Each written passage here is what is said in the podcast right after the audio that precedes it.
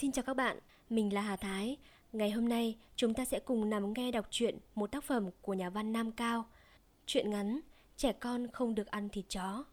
Và ngay sau đây xin mời quý vị và các bạn cùng lắng nghe.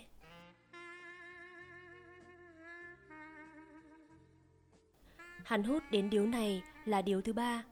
Ba điếu thông luôn. Cái thuốc lào hút vào một buổi sáng lành lạnh như buổi sáng hôm nay. Sao mà ngon thế? Khói đậm đà như vị mật thấm qua lưỡi để pha vào với máu, lan đi từng thớ thịt, làm da thịt đê mê.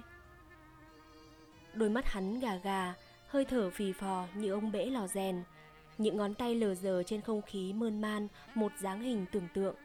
Như thế trong vài ba phút, rồi cơn say lại nhạt. Cái thú vị chính là ở đó. Những cơn say nếu kéo dài ra tất thành nôn nao, người ta đâm chúi đầu vào bức vách hoặc xều rãi ra như một con chó trước khi hóa dại. Còn cái gì thô tục bằng? Đằng này, những cơn say rất chóng qua. Người hút, vừa hút xong, đã bị muốn hút luôn điếu nữa. Hút bằng nào cũng không biết chán. Hút đi, hút lại mà vẫn còn thấy ngon. Cái điếu là một vật vô tri mà dường như cũng biết nịnh đời. Vốn dĩ xưa nay, nó là một cái điếu rất tồi. Hút không kêu, nó chỉ xìn xịt như tiếng một vật gì bị ầm nghe chán lắm. Thế mà hôm nay, chẳng biết cao hứng thế nào, nó lại kêu. Những tiếng nổ tanh tách nảy lên trên không khí, khô nỏ và trong veo của mùa thu như một chuỗi cười giòn. À thì ra cây điếu hình như cũng có hồn. Vào một buổi sáng mát mẻ như hôm nay, tự nhiên nó hết ươn ao và thấy cần phải ầm ĩ thì mới khoái. Người cũng vậy. Hắn thấy lúc này mà phải bó gối ngồi nhà thì cái đời thật khổ. Ấy thế là hắn càu nhau chửi tục. Hắn chửi những quân hàng bưởi, không chịu đến mua cây bưởi đào nhà hắn, để hắn có dăm đồng mà tiêu. Năm đồng bạc. Mắt hắn sáng hẳn lên một chút. Chúng có vẻ vừa trông thấy con chó thui béo căng và vàng óng treo lủng lẳng bên trên cái trống hàng nhà mụ tam. Nước dãi tứa đầy ra miệng hắn. Một hơi rượu rất mong manh thoáng qua mũi hắn, rồi vụt biến. Chà Hôm nay mát trời lắm nhỉ? Rượu với thịt chó mà lại gặp khí trời mát Thì ngon biết chừng nào là ngon? Hắn nuốt dãi hai ba lượt, Rồi hắn lại nhịt thuốc vào nọ điếu, Châm đóm, hút thêm điếu nữa. Cái điếu vẫn kêu tành tách. Nhưng khói thuốc bây giờ sao nhạt thế? Khi đang hút thì nó nhạt như nước lã, Mà hút xong thì lại hơi đắng miệng. Hắn nhổ bọt vào chân cột Rồi vừa chép chép môi, Vừa hách mặt lên nhìn nóc nhà. Rượu, thịt chó. Rượu, thịt chó. Óc hắn cứ luẩn quẩn nghĩ đến hai thứ đấy. Sắc vàng óng của một cái mông chó thui nhảy nhảy mỡ Với sắc xanh nhạt của một chai văn điển đầy ấm áp Cứ lần lượt hiện ra.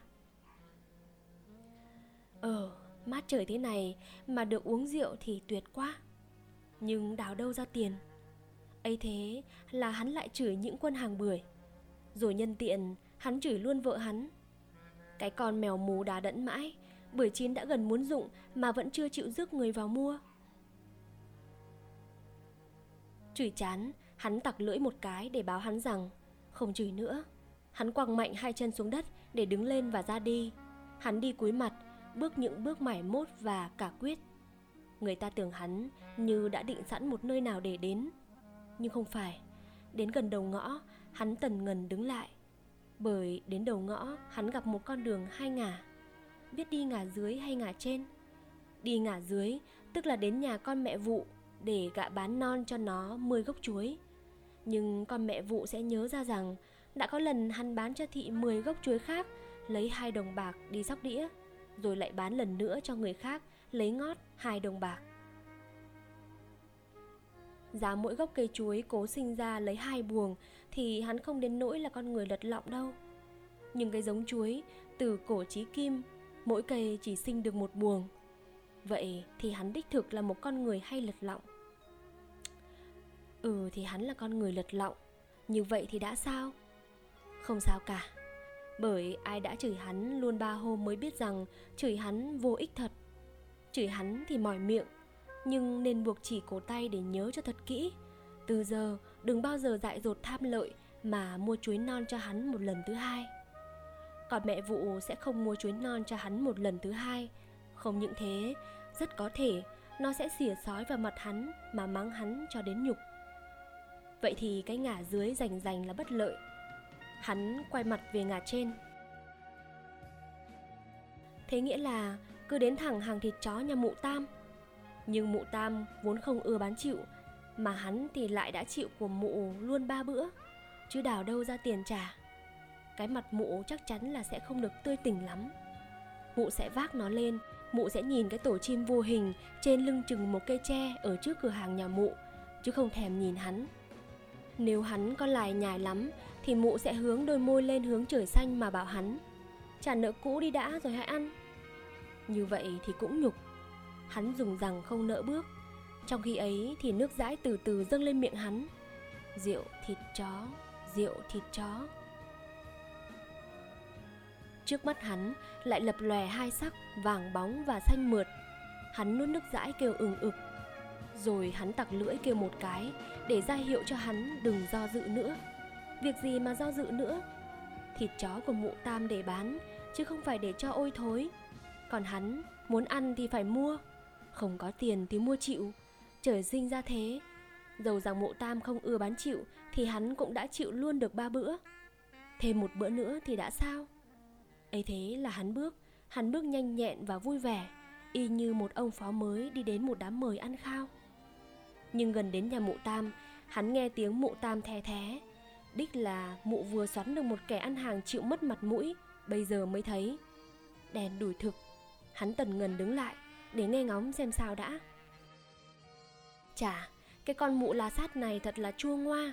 Nó bảo người kia ăn mà không muốn trả thì ăn này ăn nọ cho nó miếng ăn là miếng nhục. Thế này thì khó lòng mà nuốt cho trôi được. Hắn thở dài một tiếng quay trở về. Bây giờ thì những bước đi thẫn thờ hơn hắn thấy người mỏi mệt chân tay dã rời. Đúng là một anh nghiện đến bữa trưa được hút. Thỉnh thoảng hắn lại đưa tay che miệng ngáp thật to như một con trâu nghé ọ nước mắt ứa ra ọng ọng.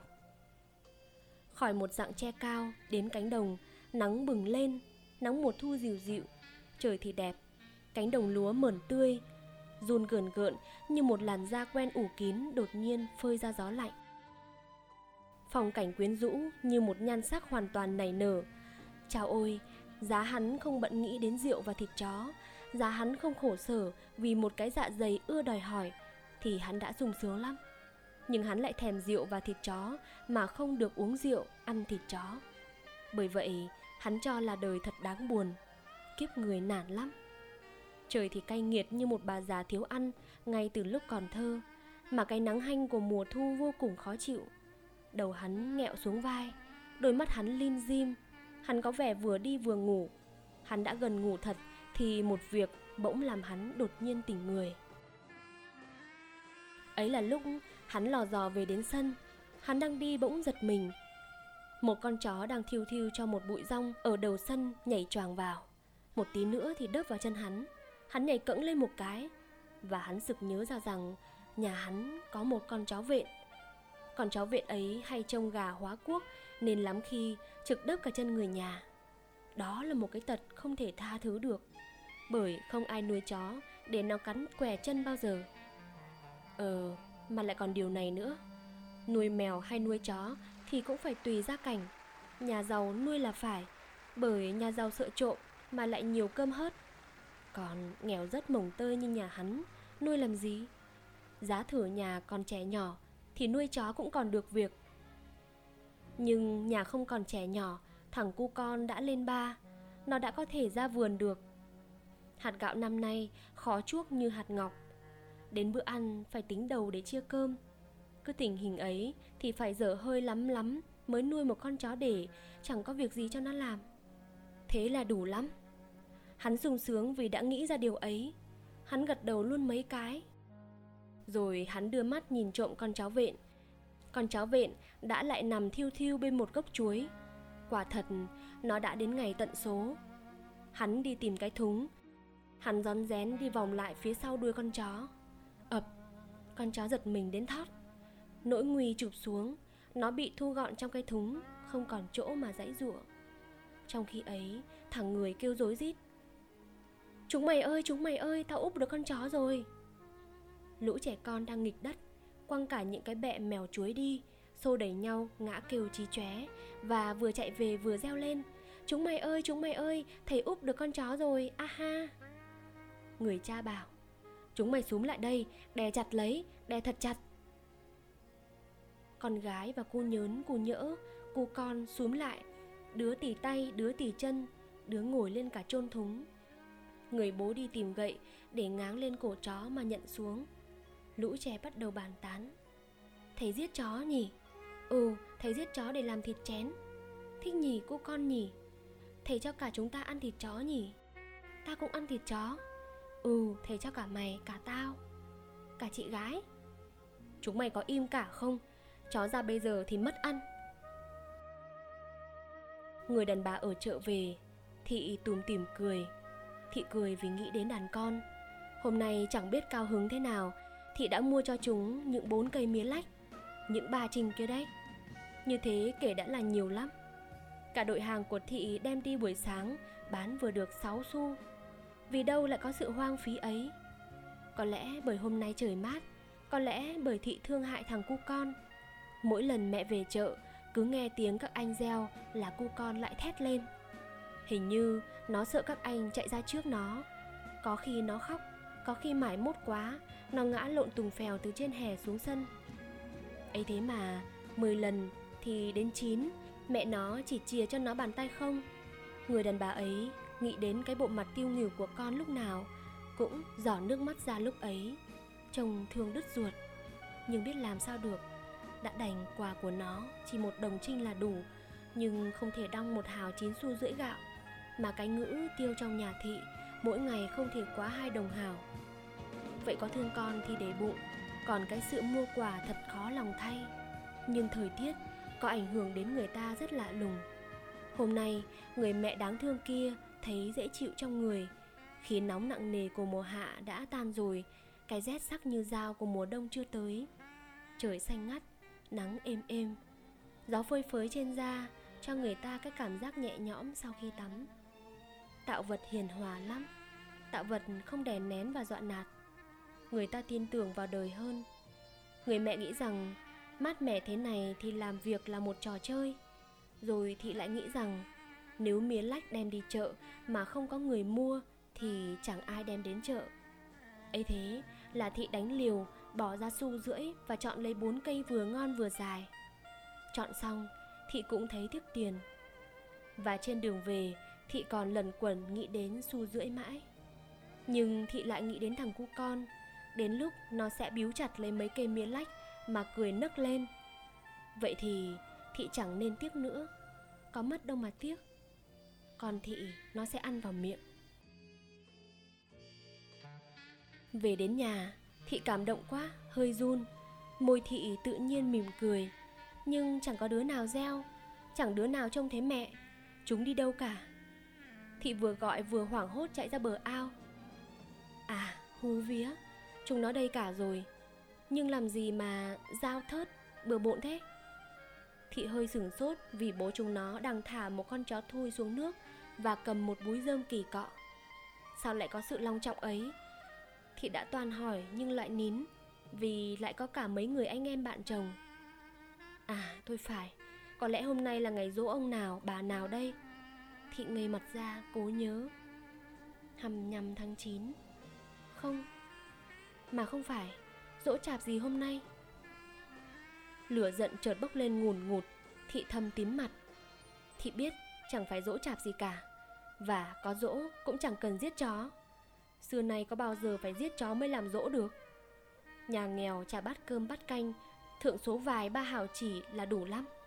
Gọi là có nhớ đến ông bà tiên tổ cho khỏi tội, làm gì mà phải linh đình thế?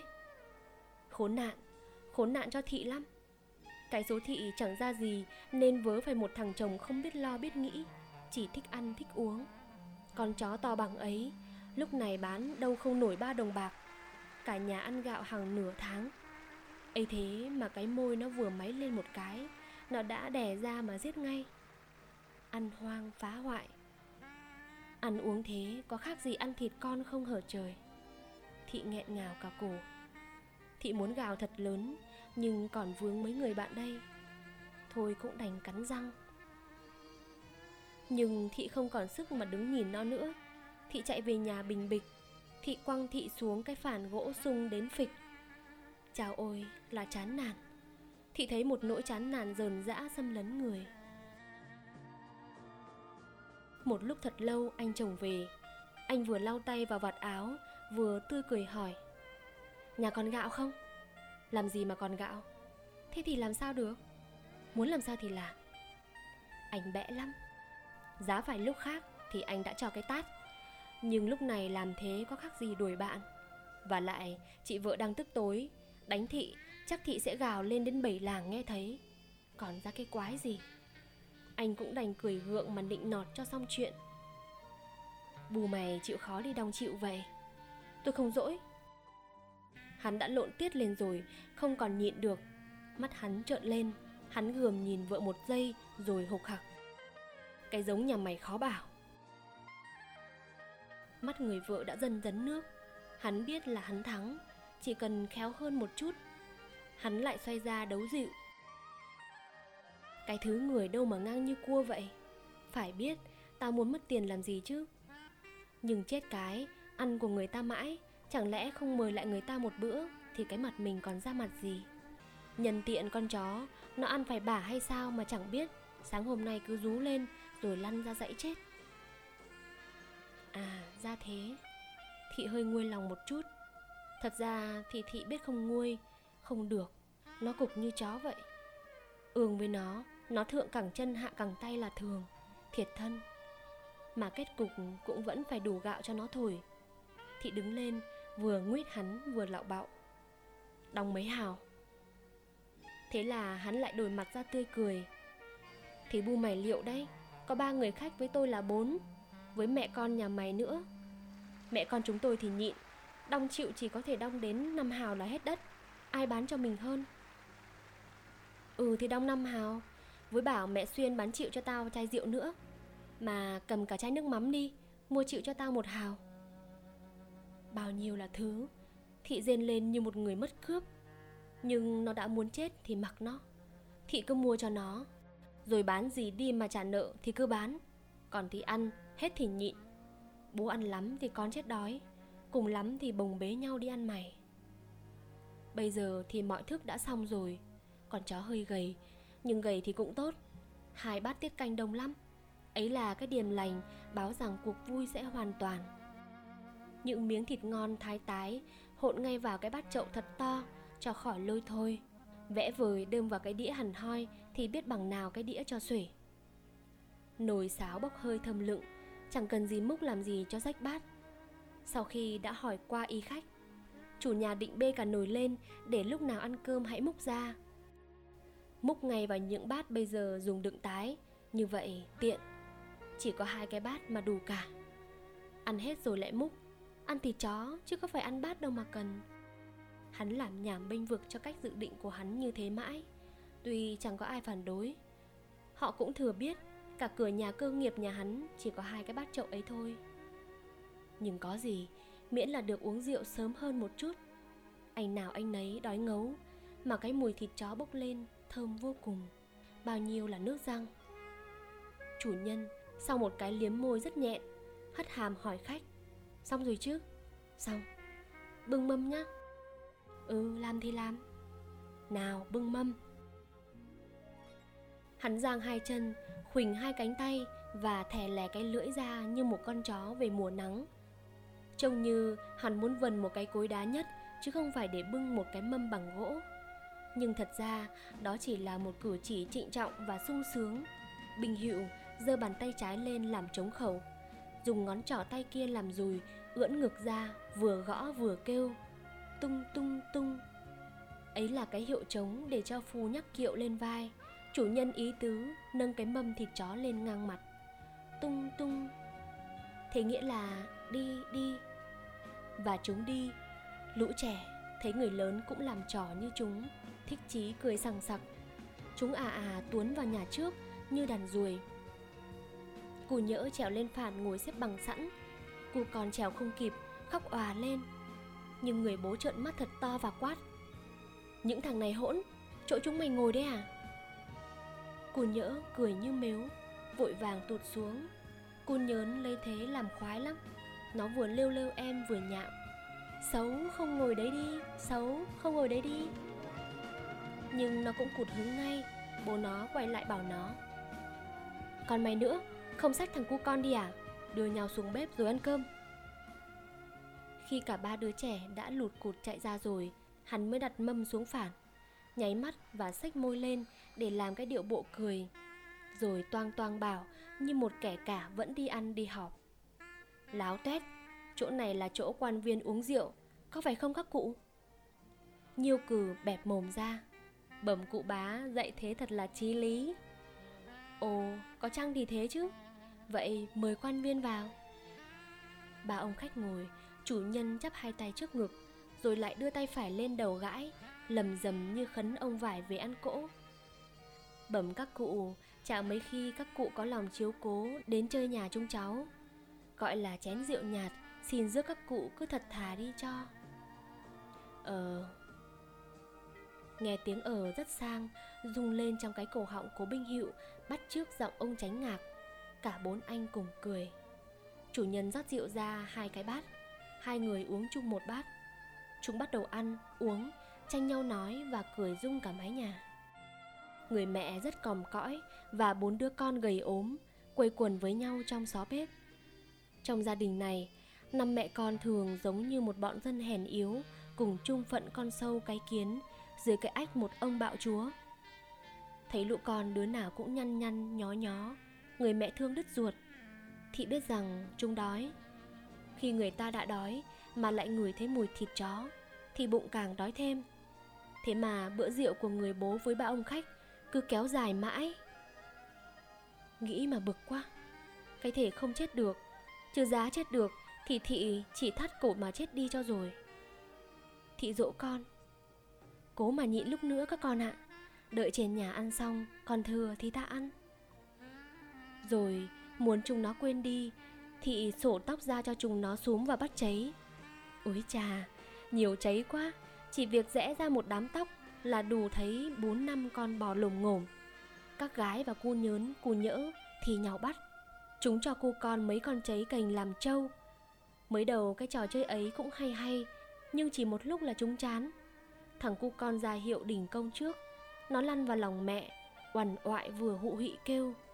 Đói, bu ơi, đói. Tức khắc Những đứa kia cũng nhớ ra rằng Chúng đói. Chúng không bắt cháy cho mẹ nữa. Chúng thở phào, Chúng nuốt bọt nhem nhép, Chúng thử mặt ra. Chúng nằm ẹp xuống đất Và lật áo lên để khoe cái bụng. Bụng đứa nào cũng gần dính lưng. Mắt thị rơm rớm nước. Cũng may, Tiếng người bố trên nhà gọi. Cái gái đâu? Dẹp mâm đi này. Bốn đứa trẻ cùng nhỏm dậy. Mặt chúng đột nhiên tươi tỉnh lại. Gái Vâng Một tiếng thật to và chạy lên. Cùn nhớn cùn nhỡ ngồi chồm hỗn đợi. Một lát sau, Gái bề mầm xuống. Nó cũng nâng lên ngang mặt như cha lúc nãy. Các em nó đứng cả lên, Trực đu lấy cái mâm. Nó càng nâng cao hơn, Mồm thét. Khoan khoan, kẻo vỡ. Cùn nhớn thét, Thì bỏ xuống. Gái vênh mặt lên, trêu nó. Không bỏ, Không cho chúng mày ăn. Có sợ thành tật không? Không cho ăn thật đấy. Cù nhỡ sốt ruột, Khoạm mặt lại vẳng nhau với chị. Làm trò mãi, Có bỏ xuống đây hay không nào? Gái hạ nhanh mâm xuống đất, Bảo, Này, ăn đi. Nó ngừng mặt lên nhìn các em, cười the thé. Người mẹ xịu ngay xuống. Trong mâm, chỉ còn bát không. Thằng cu con khóc òa lên. Nó lăn ra Chân đập như một người dậy chết Tay cào xé mẹ. Người mẹ đỏ mũi lên và mếu xệu đi Dừng dứt khóc. Cái gái và cu nhớn, cu nhỡ Cũng khóc theo.